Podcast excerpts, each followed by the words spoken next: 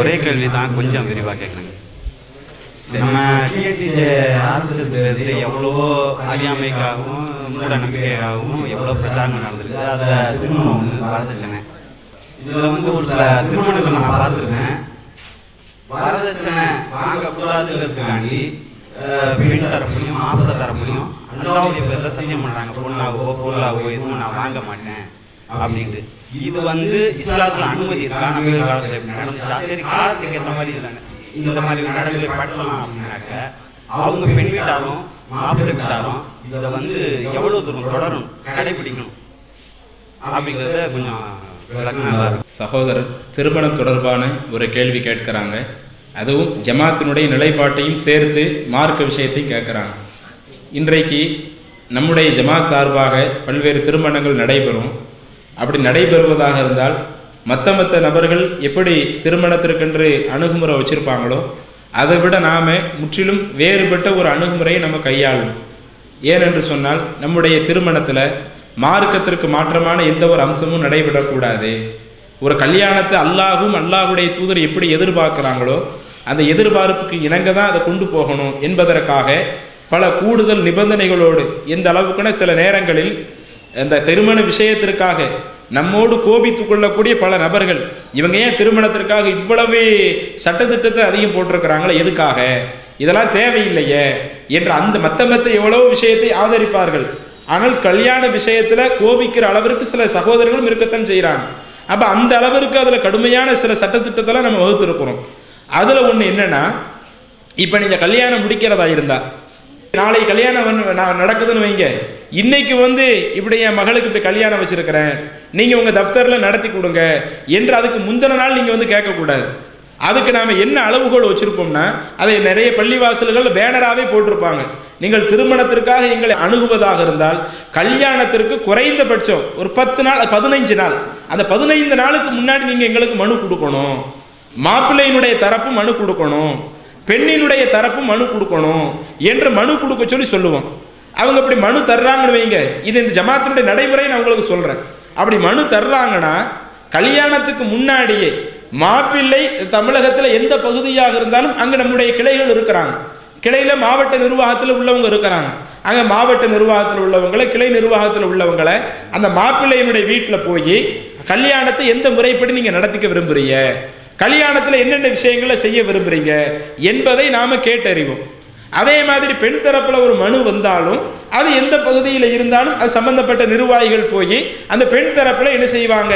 நீங்கள் எதுவும் மகர வரதட்சணையாக எதுவும் கொடுக்குறீங்களா? மாப்பிள்ளை எதுவும் வரதட்சணையாக வெளிப்படையாக கேட்டிருக்கிறாங்களா? அல்லது மறைமுகமாக ஏதாவது கொடுக்குறாங்களா? நம்முடைய சக்திக்கு உட்பட்டு எவ்வளவு கேட்க முடியுமோ? நாமளும் மனிதர்கள் தான் சில நேரங்கள் அவ்வளவு நடத்தியும் அதிலேயும் சில தவறுகள் நடைபெறத்தான் செய்யுது. அது தவறுகள் பின்னாடி தெரிய வரும் பொழுது சம்பந்தப்பட்டவர்களை நாம் நம்மளுடைய சக்திக்கு உட்பட்டு எவ்வளவு கண்டிக்க முடியுமோ அது நிர்வாகத்தில் உள்ளவங்களாக இருந்தால் அவங்களுக்கு ஒரு விதமான கண்டனம். நிர்வாகத்தில் இல்லாதவங்களாக இருந்தால் அவங்களுக்கு சில விதமான கண்டனங்கள். நம்முடைய சக்திக்கு உட்பட்டு என்ன செய்ய முடியுமோ அதையெல்லாம் நம்ம செய்வோம். அதில் ஏன் அந்த நாம பதினஞ்சு நாளைக்கு முன்னாடி கொடுக்குறோம்? இன்னும் நீங்கள் வந்து மனு கொடுத்தா மாத்திரம் பத்தாது. நீங்க அப்படி மனு கொடுக்கும் பொழுதே நாம இன்னொரு ஃபார்மை எடுத்து கொடுப்போம். சரி நீங்க கல்யாணம் முடிக்கணும்னு சொல்றீங்கள இது உங்களுக்கு முதல் திருமணமா ரெண்டாவது திருமணமா? அது மாப்பிள்ளையா இருந்தாலும் பெண் தரப்பா இருந்தாலும் அங்க இந்த மனு போகும். இது முதல் கல்யாணமா ரெண்டாவது கல்யாணமா? சரி அப்படி கல்யாணத்துல வந்து யாரு விருந்து போடுறா? கல்யாணத்துல வரதட்சணை எதுவும் வாங்குறீங்களா? அதை அங்கேயே நீங்க உறுதிமொழி கொடுக்கணும். ஏன் அந்த மாதிரி நாம் செய்கிறோம் என்று சொன்னால் இன்றைக்கு மத்த மத்த குழு ஜமாத்தில் உள்ளவங்க குறிப்பாக சுன்னத்துல் ஜமாத் பள்ளிகளில் எல்லாம் இது ஆரம்பத்திலேயே செய்திருந்தார்கள் என்றால் இன்றைக்கு நாம் செய்யக்கூடிய இந்த ஒரு பணியை ஆரம்பத்திலேயே செய்திருந்தார்கள் என்று சொன்னால் இன்றைக்கு வரதட்சணை இல்லாத ஒரு கல்யாணத்தை நம்ம சமுதாயத்தில் உருவாக்கி இருக்கலாம் ஆனால் கவனம் எடுக்கலை. நாங்கள் வந்து யாரை எப்படி கல்யாணம் நடந்தாலும் பிரச்சனை இல்லை. பிதகத்தான காரியம் எது நடந்தாலும் பிரச்சனை இல்லை. அதுக்கு வந்து சர்வசாதாரணமாக நாங்கள் தப்தரை அனுப்பிச்சிருவோம். என்று சொல்லி எவ்வளவு வரதட்சணையாக இருந்தாலும் அந்த வரதட்சணைக்காக பெண் வீட்டார் எவ்வளவு கஷ்டப்பட்டாலும் அதை ஒரு பொருட்டாக கூட எடுத்துக்காம அதையெல்லாம் பதிவு செய்யும் பொழுது அப்பந்தான் இந்த ஜமாத்து ஆரம்பத்திலிருந்து வரதட்சணைக்கு எதிரான எவ்வளவோ போராட்டங்களை இந்த சமுதாயத்திற்கு எதிராக நாம் நடத்தி இருக்கிறோம் பல்வேறு விதமான பொதுக்கூட்டம் ஆர்ப்பாட்டம் இந்த வரதட்சணைக்காக எத்தனை அடி உத?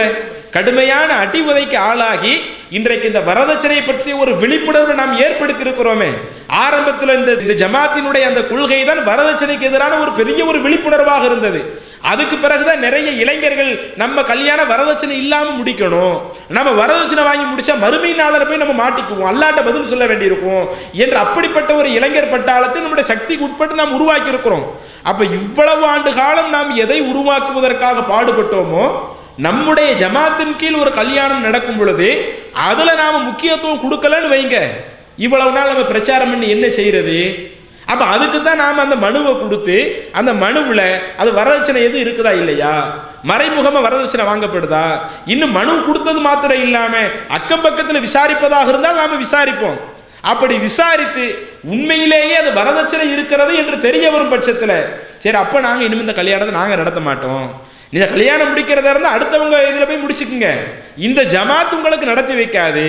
ஏன் நாம் இவ்வளவு கிடுக்குப்பிடியாக நிற்கிறோம் அல்லாஹு தாலா அந்த வரதட்சணைக்கு எதிரான அவ்வளவு கண்டனங்களை குரானில் பதிவு செய்கிறான் குரானில் அல்லாஹ் சொல்கிறோம் ஆத்து நிசா சதுக்காத்து என்ன நிகழா நீங்கள் தான் அந்த பெண்களுக்கு மனக்குடைய மனம் வந்து கொடுக்கணும். அதில் எந்த அளவுக்கு அல்லாஹு ஒரு படி மேல சொல்றான்னா ஃபஇன் அண்ட் ஷை இன் மின்ஹு நஃப்ஸன் ஹனி அம் மரியா நீங்க அந்த பெண்ணுக்கு மகர் கொடுத்து கல்யாணம் முடிக்கிறீங்க. நீங்க ஒரு கஷ்டத்துல இருக்கும் பொழுது உங்க மனைவி அந்த மகர்ல இருந்து உங்களுக்கு கொடுத்தாங்கன்னா அப்ப நீங்க மகிழ்ச்சியாக அதை பயன்படுத்திக்கிடலாம். உங்க மனைவி கொடுக்க விருப்பம் இல்லாம நான் உனக்கு பத்து பவுன் மகரா போட்டேன்ல பத்து கிராம் நகையா போட்டேன்ல அந்த நகையை ஏன்ட்ட குடுன்னு கூட என்ன செய்யக்கூடாது? நம்ம தான் மகர் கொடுத்தோம். அந்த மகரை நாம வலுக்கட்டாயமாக கூட வாங்கக்கூடாது என்ற அளவிற்கு அல்லாது சொல்லும் பொழுது அப்ப வரதட்சணை இன்னைக்கு எப்படிப்பட்ட ஒரு நிலையில இருக்குது? அதே மாதிரி அல்லாஹு தலா குரான்ல இன்னொரு இடத்துல கேட்கிறான் கைஃப தகுதுனஹு நீங்க அந்த பெண்களிடத்துல எப்படி நீங்க எடுத்துக்கொள்வீர்கள்? நீங்களும் அவர்களும் ஒரு உடன்படிக்கை செய்து கொண்ட பிறகு அவங்களுடைய அந்த பொருளாதாரத்தை நீங்க எப்படி எடுத்துக்குவீங்க? என்று அல்லாஹு தாலா ரொம்ப காட்டமாக கேட்கக்கூடிய அந்த வசனங்களை எல்லாம் நீங்க சூரத்து நிசாவில் பார்க்கலாமே. அப்ப இதுவெல்லாம் நமக்கு உணர்த்தக்கூடிய ஒரு பாடம். இந்த சமுதாயம் வரதட்சணை இல்லாத சமுதாயமா கொண்டு வரணும். அப்படி வரதட்சணை இல்லாத சமுதாயமாக கொண்டு வர்றதா இருந்தா இதற்குன்னு நாம வந்து அப்படியே சமரசம் பண்ணிட்டு போனோம்னு வைங்க. கல்யாண விஷயத்துல வந்து சமரசம் பண்ணிட்டு போனா சரி வராது. அந்த கல்யாண விஷயத்துல நெருப்பாக நின்றால்தான். அது இவ்வளவு நாள் இந்த கொள்கைக்காக பாடுபட்டவர். கல்யாணத்துல மாறு செய்ய நினைச்சாலும் உங்களுக்கு நீங்க இதுக்காக இந்த கொள்கைக்காக பாடுபட்டீங்க. ஆனா இந்த விஷயத்துல நீங்க மாறு செய்யறதுனால உங்க கல்யாணத்தை நாங்க நடத்தி வைக்க மாட்டோம். இந்த ஜமாத் அதை நடத்தி வைக்காது.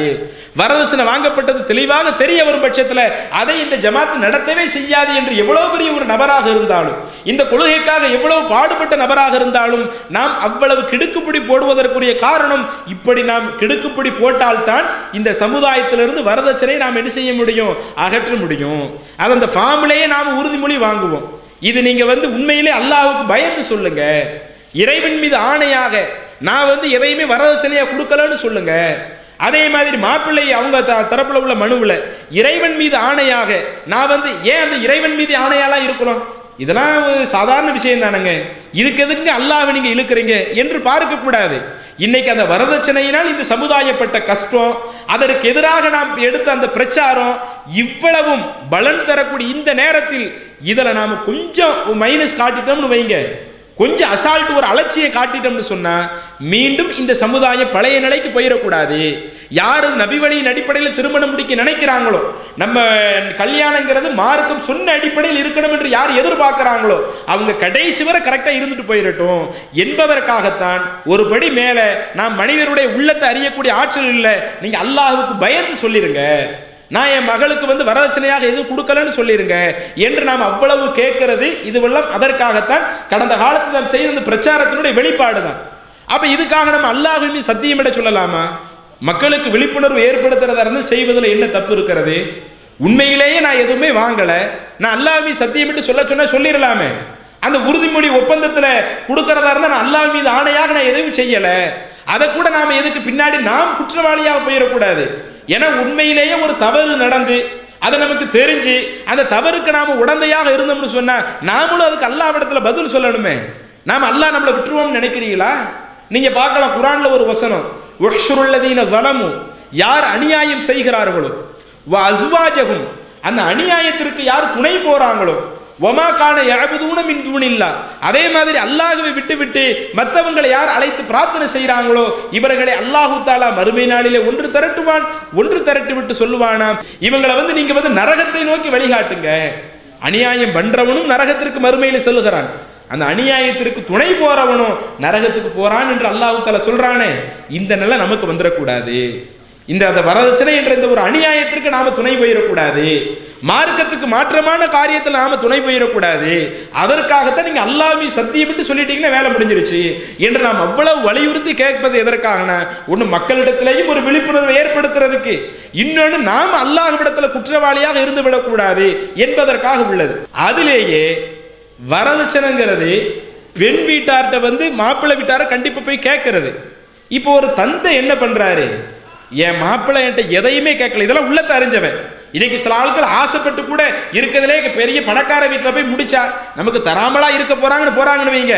அல்லாஹு தால உள்ளத்தை தெரியும் அறியக்கூடியவன். நீ வந்து பணத்திற்காகத்தான் போறாயா அல்லது கொள்கைக்காகத்தான் அந்த பெண்ணை போய் கல்யாணம் முடிக்கிறாயா? இது அல்லாவுக்கும் அவனுக்கும் அவனுடைய உள்ளத்துக்கு சம்பந்தப்பட்ட விஷயம் தனி விஷயம். இப்போ ஒரு தந்தை என்ன பார்க்கறாரு என் மாப்பிள்ளை எனக்கு எதையுமே என்ற என்ன செய்யல கேட்கல. என் பொண்ணை கல்யாணம் முடிக்கிறதுக்காக என்கிட்ட இருந்து நகையாகவோ பணமாகவோ எதையுமே எதிர்பார்க்கலை. ஆனால் நானா என்ன செய்கிறேன் என் மகளுக்கு போட்டு கல்யாணம் முடிக்கிறேன். இதுல வந்து துளி அளவு கூட இறைவன் மீது ஆணையாக என் மாப்பிள்ளைக்கு இதுக்கு சம்பந்தம் இல்லை நானா தான் விருப்பப்பட்டு கொடுக்கறேன் என்று சொன்னால் அது வந்து வரதட்சணையில் வராது. வரதட்சணைங்கிறது என்ன? முழுக்க முழுக்க அந்த மாப்பிள்ளை எதிர்பார்த்து போறது. எதிர்பார்த்து சில இடங்கள் வெளிப்படையில கேட்பாங்க. சில இடத்துல வெளிப்படையில கேட்காட்டில் என்ன செய்வாங்க? பெண் பார்க்க போற இடத்துல என் மொதல் மகனுக்கு கல்யாணம் முடிச்சேன்? முதல் மருமக வீட்டுக்கு வரும்போது முப்பது பவுனோடு வந்தாக.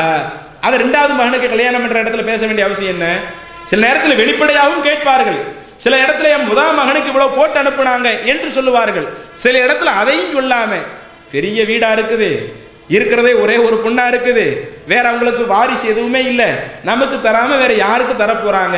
என்ற எதிர்பார்ப்பிலே ஒருவன் செய்கிறான் என்றால் அதைத்தான் சொல்லுகிறேன். இது உள்ளம் சம்பந்தப்பட்ட விஷயம். அல்லாஹ்விடத்தில் அவன் எதிர்பார்ப்போடு அந்த வீட்டில் போய் பொண்ணு எடுத்தானா என்பதை அல்லாஹ் அறிந்து அதற்கேற்ப அல்லாஹ் கூலி கொடுக்கக்கூடியவன். ஒரு தந்தை என்ன செய்கிறார்?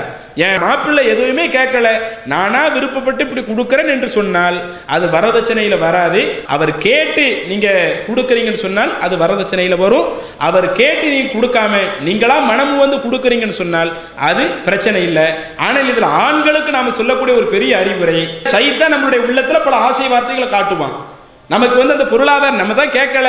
நிறையத்தானே போட்டு அனுப்புகிறாங்க என்று நீங்கள் எதிர்பார்த்தால் அந்த நோக்கம் வேற மாதிரி போயிடுச்சுன்னு சொன்னால் நாம தான் மறுமை நாள் அல்லாவிடத்தில் பதில் சொல்லணும். அப்போ இதையெல்லாம் ஏற்ற முறையில் நீங்கள் என்ன செஞ்சுக்கிட நடந்துக்கிடுங்க. நம்ம இந்த ஜமாத்தில் வந்து அந்த திருமணத்திற்காக இவ்வளவு விஷயம் இது வரதட்சணைக்காக மட்டுமல்ல அந்த திருமண விருந்திலேயும் நாம் கவனம் எடுப்போம். அதே மாதிரி திருமணத்தில் எந்த அல்லி பைனவுமா துவாவை பார்க்க முடியாது. மாலை மாத்திர கலாச்சாரத்தை பார்க்க முடியாது. ஒவ்வொரு ஊரில் ஒவ்வொரு சடங்கு சம்பிரதாயம் இருக்குமே. அந்த சடங்கு சம்பிரதாயத்திற்கும் நாம் நடத்தி வைக்கக்கூடிய திருமணத்திற்கும் எந்த வேலையும் இருக்காது.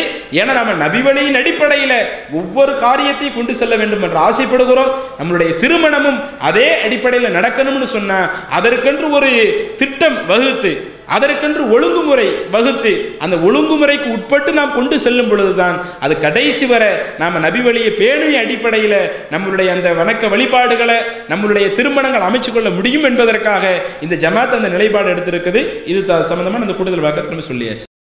Allah